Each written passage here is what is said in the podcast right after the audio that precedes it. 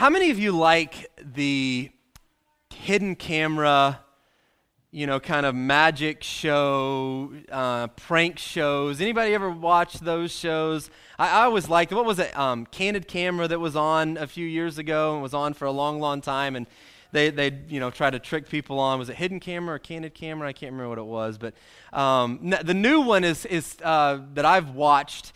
I uh, haven't watched it recently, but the new one is uh, the Carbonaro effect. I don't know if you've ever seen that.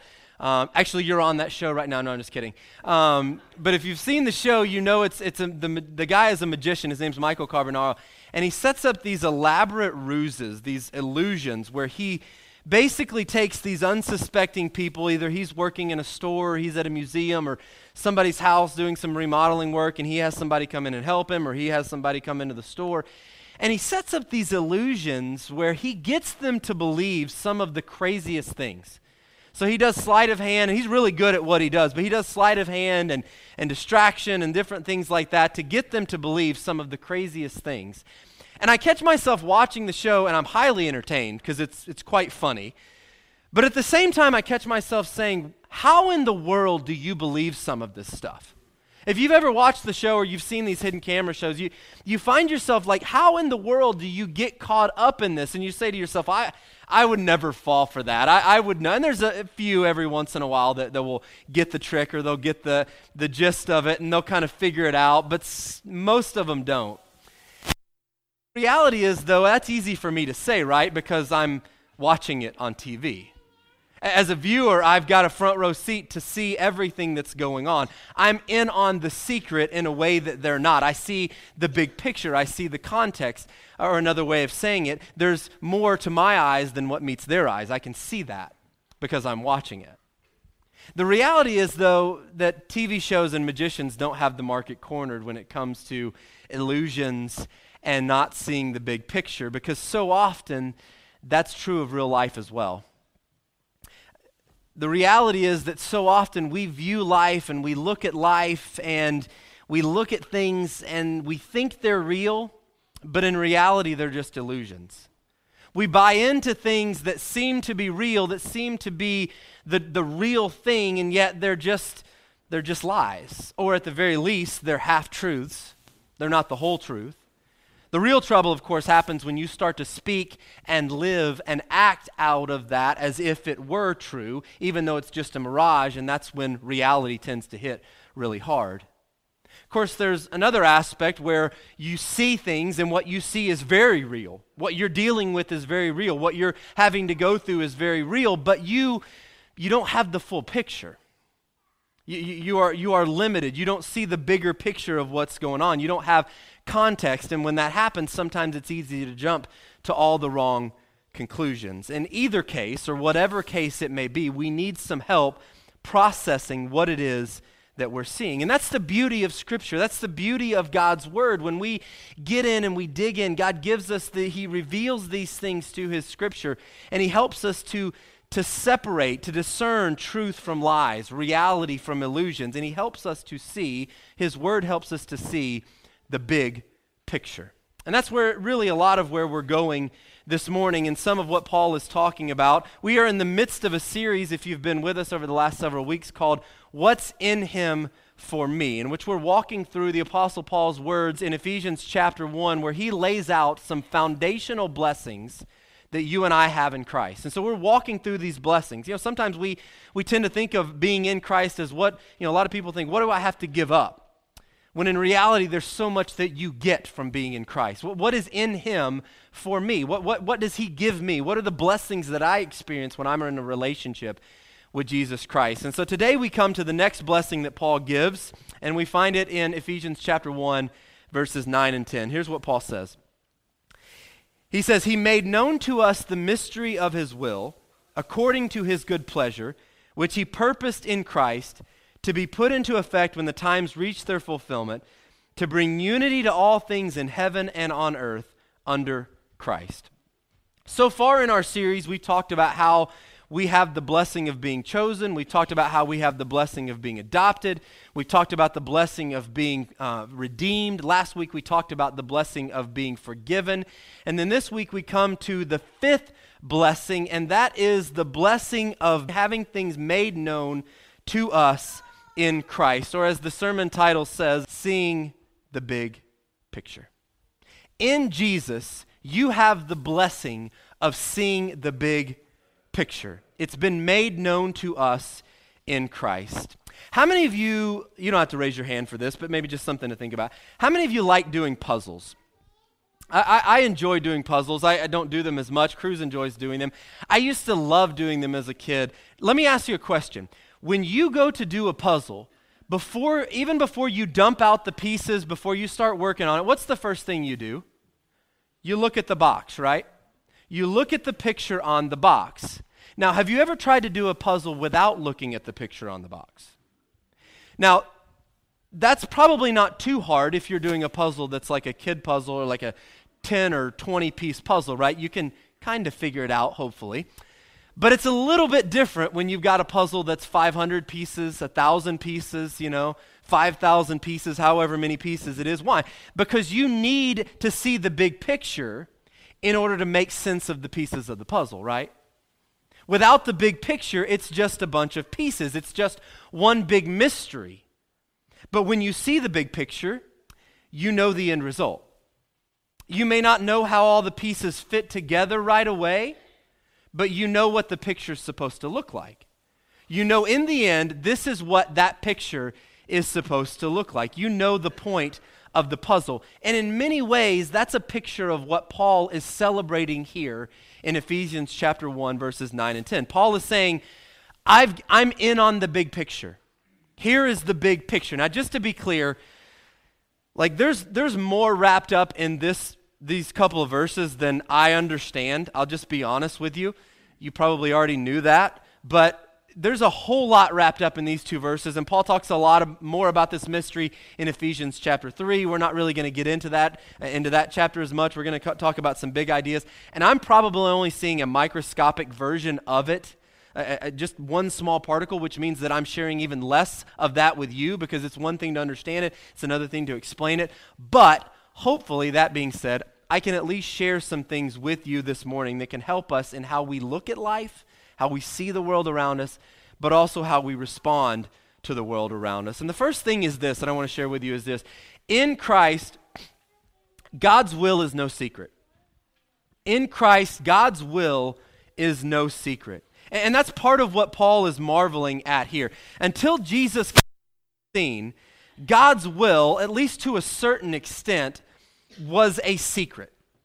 You know, certainly the, the law and the prophets, they conveyed the heart and the, and the will and the values that God had to a certain extent. But the reality is that what God was really up to in the course of history wasn't apparent until Jesus comes on the scene. For instance, I think about a passage, it's not on the screen, but I think about a passage in uh, 1 Peter chapter 1 where Peter talks about how the, the Old Testament prophets, they searched intently and with great care. They searched intently what they were talking about to, to make sure they had an idea of what they were talking about, of the times and the, and the seasons and, and the, the circumstances to which the Messiah would come. So they're searching these things, but they still don't understand it. You read through the prophets and they're writing about the coming Messiah, but they still don't grasp all that in, that entails. When, you know, when he would come, they, they knew some things, when he would come, who it would be. They, they didn't know the full picture. It's interesting if you read that passage in 1 Peter, Peter even talks about how the angels longed to understand this mystery. Even for the angels, it was a mystery for them. And maybe it's difficult in some ways for us to appreciate this because you know, we live 2000 years 2000 years after Jesus' life, right? And so for you and I, most of us grew up from an early age learning about Jesus. We know who Jesus is. It's not a mystery to us, but for a, a, Jew like Paul, schooled in the Old Testament, and the Jews often would talk about the mystery and the secret of God's will. For, for Paul, this was mind blowing. That this, this mystery, this big picture of what God was up to, had finally come into focus in Jesus. Now, let me explain a little bit too, because when we use that term mystery, when I say mystery, And, we tend to think of a mystery as something to be solved, right? Something to be figured out. One of the new um, raves now is those escape rooms that, that, that, you can go in. I don't know if you have, any of you have been in those things where you have to figure out the mystery of how to get out of the room. And so that's usually how we think about a mystery. How do I solve the mystery? But for the Jews, that's not how they thought about mysteries. It wasn't something to be solved. A mystery was something that had to be revealed to you. And so Paul is praising God that the mystery of his will has been revealed. And Paul says his will has been purposed in Christ. In other words, the creator of the universe, his will, his intent, his agenda, what's important to him is made known in Christ. And even more than that, he carries out his will in Christ, and it's his pleasure to do it. God is pleased to do that in Christ. So then the question becomes well, what's God's will? Well, if you want to know God's will, then you got to get to know Jesus. That's kind of the point. It's not about trying to solve the mystery and, and solve the puzzle, you know, when, when it comes to a certain circumstance or a certain situation.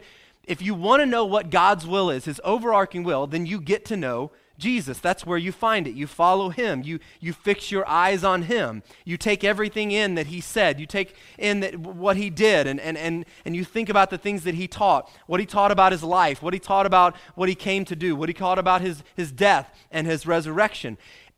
I was thinking about this this week. Everybody wants to be in on the latest gurus thoughts on this or that or life or money or relationships. And right so one of the biggest sections of your bookstore is self-help books right?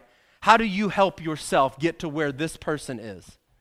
And so we want to listen to the latest talk. We want to listen to the latest uh, book maybe on audio or read it about what's going on in this person's life how they make their money. How do you make your money you know, how do you how do you succeed in relationships? How do you succeed in business? We want to read those things because we want to know what their will is, how, how they get things done, what they're up to. The creator of the universe wants to reveal his will to you. I, I love some of the stuff, I, for instance, I, I love uh, some of the stuff that John Maxwell talks about in leadership. I, I love some of the stuff that, there's certain preachers that I listen to, I love their thoughts on certain things. The creator of the universe wants to reveal his will to you. That's more important than anything else you'll listen to a podcast or read in a book or listen to on an audiobook. He wants to reveal his will to you, and he reveals it through Jesus Christ. His purpose is found in Jesus Christ. In fact, Jesus himself is the mystery. And not only is Jesus the mystery, but in him the mystery is revealed. Just think about some of the context of what we've been talking about in Ephesians chapter 1 and we've been looking at so far in this series. I know we've been breaking down individually each blessing, but don't miss the big picture. Because all of those blessings are found in one place, right? Just like we read in our memory verse, no other name in salvation can be found in no other name except for Jesus. Those blessings are found in Jesus and only in Jesus. You see, Jesus, God doesn't just give us Jesus plus something. God doesn't say, Here, I'll give you Jesus, and then I'll give you forgiveness, and I'll give you redemption, and I'll, give, I'll, I'll choose you, and I will uh, adopt you. No, He gives us Jesus, and we find those things in Jesus. Jesus is, the, He's everything and every blessing that we could ever need. Jesus is the focus, He's the essence of blessing. He's the essence of life itself, and He is the center and the focus of God's will and God's purpose. You say, well, why is that important? Well, a lot of reasons, but particularly as it relates to what we're talking about today. A lot of times, we as Americans, when we talk about, and spe- specifically American believers, when we talk about God's will, so often it's in the context of how it affects me, right? And so we'll think about things, and you're in a, a circumstance or you're in a situation. How many of you have prayed, God, what is your will in this? What, what direction do I go? What, what avenue do I take? What choice do I make? I got two choices in a job. I got two choices in, in where I'm going to move to. I, I, you know, is this your will for me to pursue this relationship? And so you, we think in terms of a certain situation or, or a certain thing that we're wrestling with. How, how do we figure out, you know, what, what we're going to do in that situation? But there's a more important question than what is God's will for my life. You know what that is? What is God's will, period? Some of us need to get over, no, let me rephrase that. We all need to get over ourselves to a certain extent. Because the most important question is not what is God's will for my life. The most important question is what is God's will, and I need to get my life into that. And here's the deal anything having to do with God's will for you has everything to do with Jesus and things coming under Him. So you might as well get to know Jesus. Don't worry about having, you know, some people are worried about do I have every answer to the question on the Christian test, right? Am I going to get to heaven? Do I know, you know, the, the you know, can I list all the 12 apostles? Can, is that going to be on the test, you know? Can I say all the books of the Bible? Is that going to be on the test? I, I'm not saying it's not important to know some of those things, but you need to get to know Jesus. You need to get to know him, what, what he's about, what he desires, and his purposes overarching for all of our lives, not just yours. And so, if you want to know what the creator of the world, the creator of the universe is up to, you look to Jesus, his life revealed in the Gospels his teachings, his death, his resurrection. That's why it's so imperative for you and I to immerse ourselves in Jesus Christ, because in Christ, God's will is no secret. And so, again, just think practically about how this plays out. When you're in a situation, or you're in a circumstance, or you're going, you know, you have a decision to make, or you're wrestling with in this situation, what is God's will in this situation? No, the Bible does not give a, a direct and exact answer for every single question you have. Okay? It does not give a direct answer for every single question that you're going to have. But I guarantee you, if you just take the time to ask, to read, to look, to ask someone else, to talk about, to get into Scripture, see what Jesus talks about, and look at a situation that you're dealing with, go to Scripture and say, what is God's heart in this? What, what does Jesus say in a general way about life or about how I respond in these situations? I guarantee you, God's, God's word and through God's spirit will speak to that situation. So often we're looking for the magic bullet that's going to cure all of our ills when Jesus is calling us back to Him and to be connected to Him, to be connected to the vine so that we can live out His will and His purposes. Because in Christ, God's will is no secret. And that's what Paul is thrilled about. You and I miss this, but Paul is pumped about this because he may be in prison and he may be in the dark, but he's not in the dark when it comes to God. And there's something bigger for Paul than the will of a Roman Caesar who's holding him under arrest. It's the will of God through Christ and living that out in his life. And, and that's what Paul is preoccupied about. He may be in prison, but he's not nearly as concerned with his will as he is with the will of God in Christ. Second thing, in Christ, God is bringing everything together.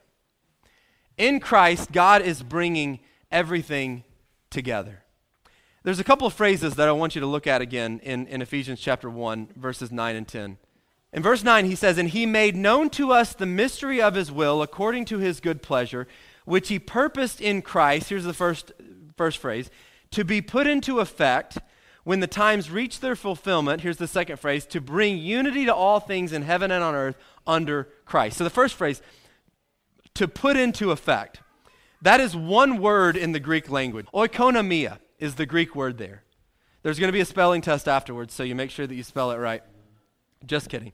But it comes from a word that's really a, a word of stewardship or administration or management Really, it's used to describe when you're taking care of household affairs.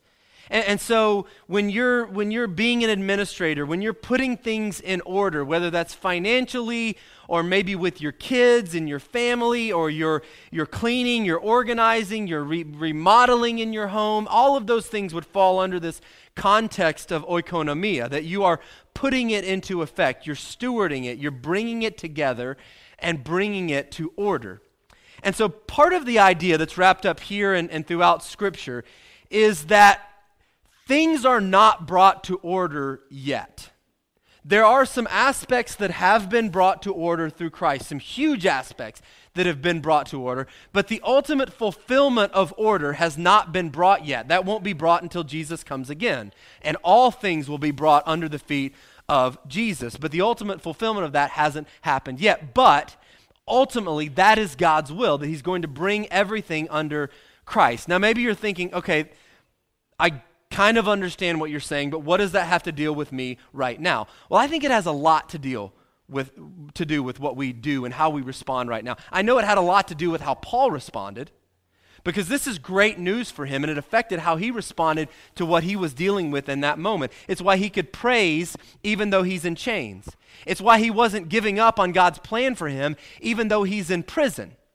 It's why he's in prison and still writing letters to churches that you and I are reading from 2,000 years later. Think about that. That even though Paul is, is he, things are seem to be chaotic in his world in so many ways, he knows that God is at work bringing all things together under Christ. And so in the meantime, he can do what he's going to do because in the mean or in the end, God is going to make it all add up. Which brings me to the second phrase that Paul says to bring unity, to bring uh, everything under Christ. Another way of saying that, one of the definitions of that, is to sum up there are some things in life that don't add up, right? There are some things in your life, some things in the lives of those that you care about, some things in our world that you look at them and you say, that doesn't make sense. And I can't make sense of some of it either. But what I do know is that in the end, if God is bringing everything together under Christ, in the end, somehow it's going to all add up. We'll see how everything fits together. In the end, when Christ returns and all things are brought under him, we'll see, just like a puzzle piece. When you start the puzzle, you don't see how they all fit together. You know the big picture. You know that God is, this is what it's going to look like. And I, I don't know how we're going to get there. I don't know how this fits, but I know that God is bringing everything together under Christ. And in the end, it'll all add up. You see, keeping in mind the big picture makes a big difference.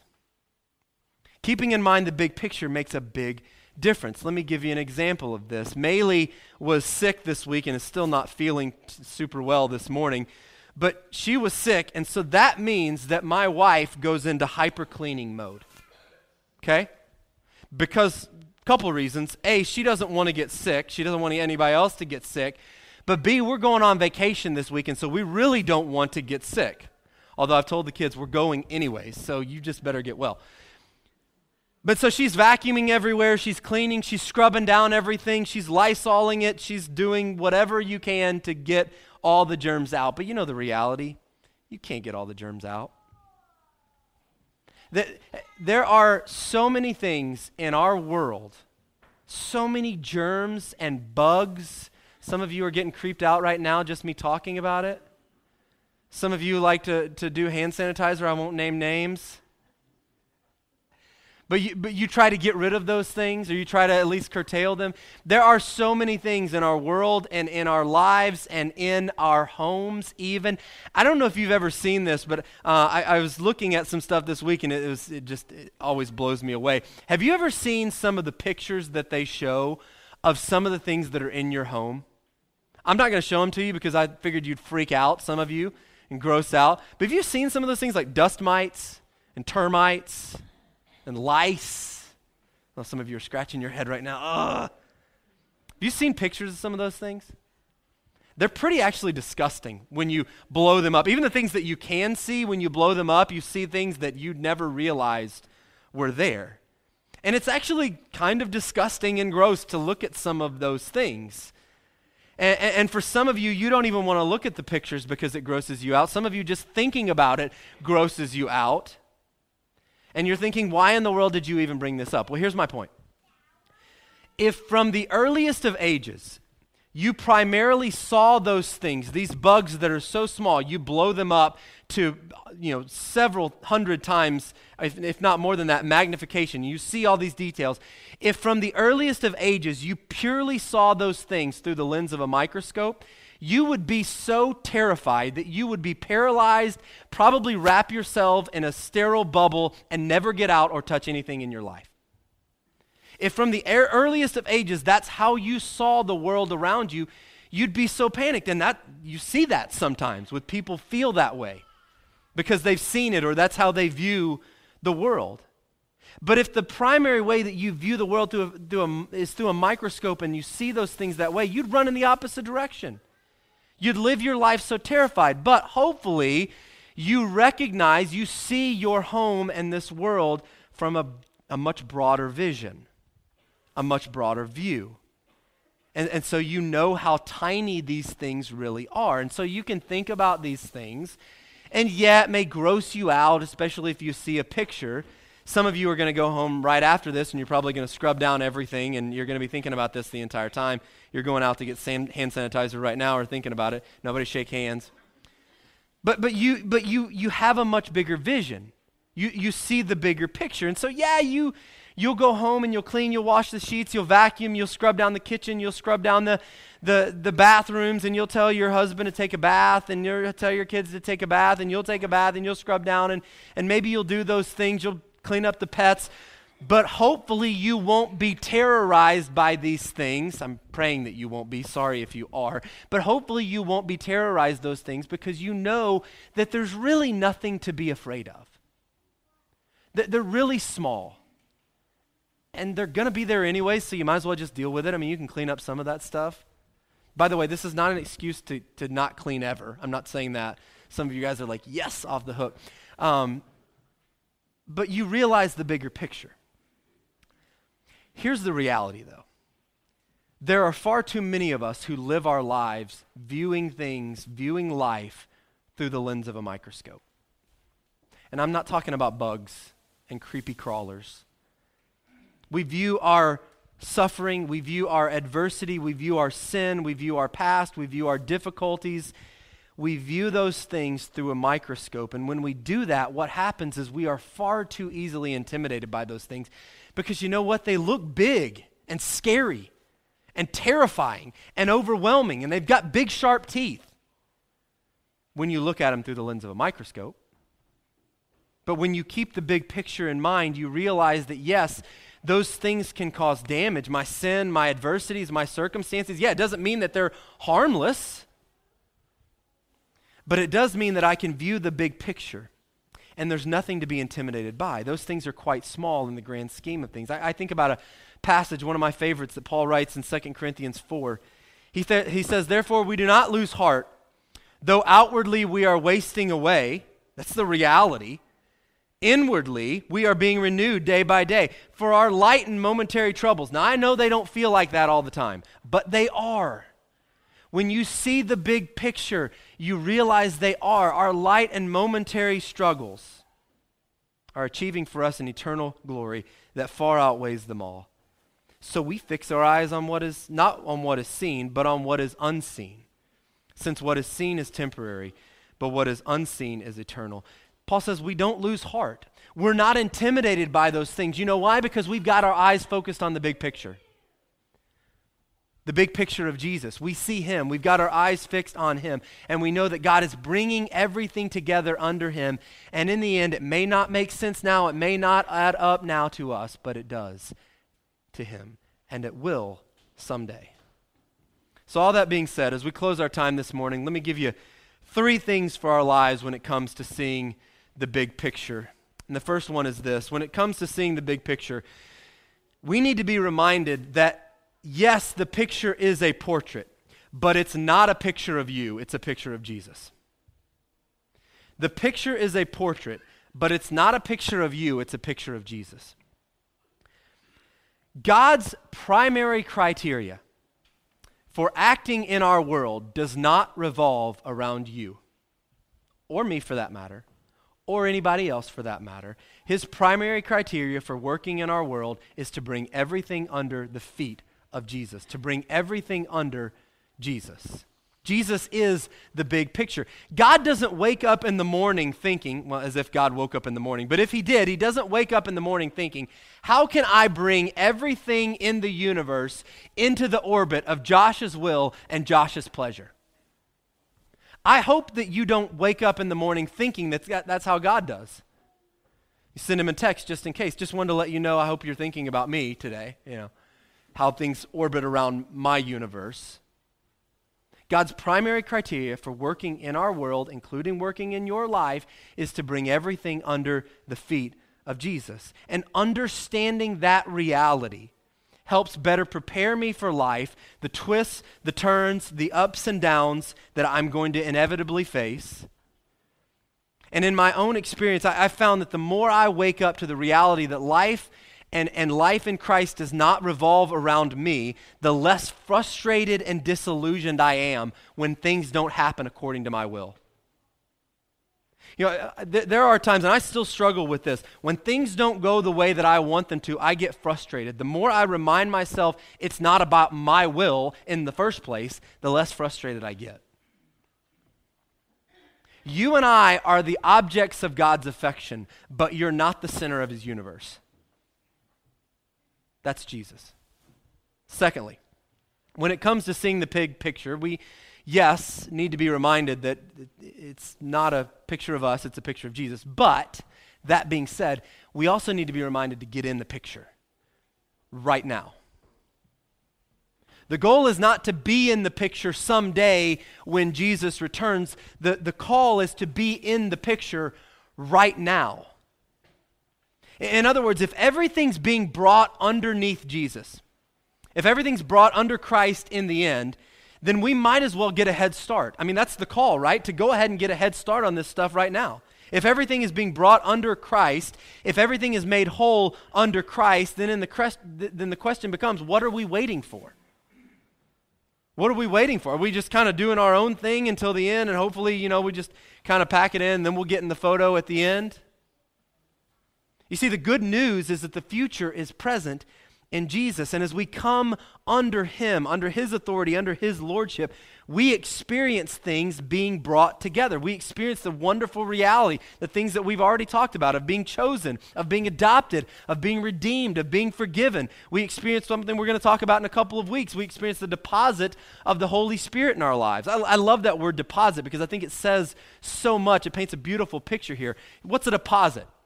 A deposit is a, a, a, picture of a substance that is to come, or it's a, it's a thing that, that represents a substance of what is to come. Does that make sense? Okay, so let me explain this. If you, if you, get a down, if you are selling something and someone gives you a down payment, that's real money that you have, right? So they give you, they put a deposit down, that's real money. But that's not all there is, right? At least you hope not. You, you, you hope you get the full balance of what they owe you what they're going to pay you.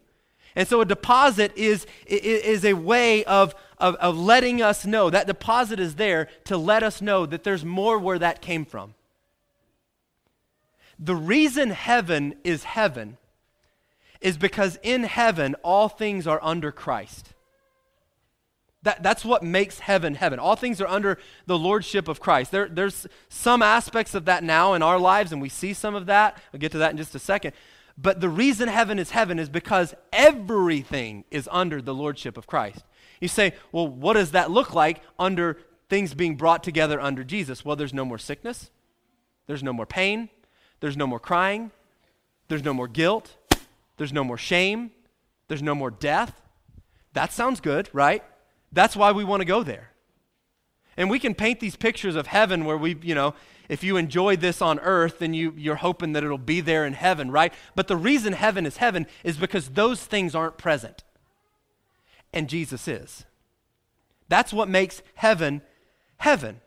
And so the question is why not seek to be under Jesus right now then? If that's what you're going to get when everything is under Jesus, if that's what you're going to get when we put ourselves under Jesus, why not go ahead and get a head start on it now? Now, we won't experience the fullness of that until Jesus returns. And ultimately, we are in heaven, but we can experience a deposit on that right now. And so we have these deposits in this realm. That the more I learn to live my life under Jesus, these, I, I get these deposits. And so every time you experience peace, every time you experience deliverance from sin, every time you experience a measure of healing, every time you experience a measure of joy, every time you experience reconciliation with, in relationships, every time you experience release or, or, or purchasing from bondage, someone coming out of bondage, you know what those are? Those are deposits. Those are a deposit of what is to come ultimately and fully when we get to heaven. Those are a preview of things to come you're seeing a deposit that comes through being under Jesus. Now, again, God is still in the process of working this out. God is still in the process of bringing everything under the feet of Jesus. In 1 Corinthians chapter 15, Paul talks about this a little bit, and he talks about how God is going to put all of his enemies under Jesus' feet. And the last of those enemies is death. Death has not been fully brought under the feet of Jesus yet, but it will be. But in the meantime, until that happens, why not go ahead and put as much of myself under the feet of Jesus now and taste some of heaven on earth and be a conduit of heaven on earth to those around me? Which leads me to the last point. Seeing the big picture also reminds us to get others in the picture. Paul writes in Colossians chapter 1 he says, The mystery that has been kept hidden for ages and generations, but is now disclosed to the Lord's people. To them, God has chosen to make known the Gentiles the glorious riches of this mystery, which is Christ in you, the hope of glory. You see, part of the mystery is not just Jesus himself, but that through Jesus, anybody and everybody can get in on the mystery. They can get in the picture. Now, you got to get in Jesus to get in the picture, but you can do that. I can do that. The Gentiles can do that. For a period of time, it was just the Jews that could get in on the picture, but now everybody is in, can, has the opportunity to get in on the picture. You and I are called to share that. You and I are called to share the glorious riches that we've been given in Christ with others. We are called to, to bear witness to his death, to bear witness to his life, to bear witness to his resurrection, to bear witness to the salvation that can only be found in him, to bear witness to the hope that can only be found in him. There is a world of people that are living in darkness, blinded to the mystery that is salvation in Jesus Christ. And you and I are called to make known Jesus to them out of appreciation for God making known Jesus to us. Because you see, the picture outside of Christ is pretty bleak. But in Christ, in Christ we are chosen. In Christ we are adopted. In Christ we are redeemed. In Christ we are forgiven. And in Christ we see the big picture. And what a beautiful picture that truly is when we see it.